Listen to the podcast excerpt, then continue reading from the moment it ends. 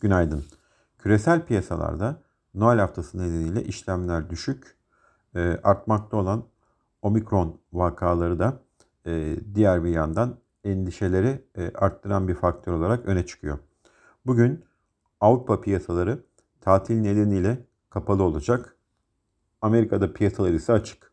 Bu sabah ABD vadeli, e, vadeli endeksleri hafif satıcılı bir seyir izlemekte.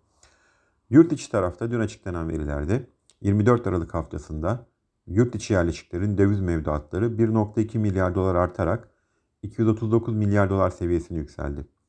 Yine aynı hafta yabancı yatırımcılar 570 milyon dolarlık hisse senedi satışı ve 94 milyon dolarlık tahvil satışı gerçekleştirdi. Ee, Merkez Bankası 2022'de uygulayacağı para ve kur politikasını açıkladı. Buna göre 2022 ile birlikte rezerv opsiyon mekanizması tamamen sonlandırılacak. Onun yerine yabancı para yükümlülüklerinin maliyetini arttıracak ve Türk lirası mevduat gelişimini destekleyecek mekanizmalar devreye alınacak.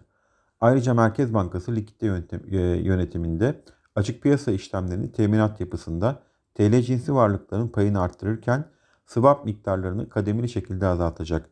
Devlet iş borçlanma senetlerini teminat kullanımını arttırıcı adımlar atılacak. Yurt içinde bugün Kasım ayı dış ticaret dengesi açıklanacak olup e, Borsa İstanbul tarafında ise yatay bir açılış bekliyoruz. İyi günler, bereketli kazançlar.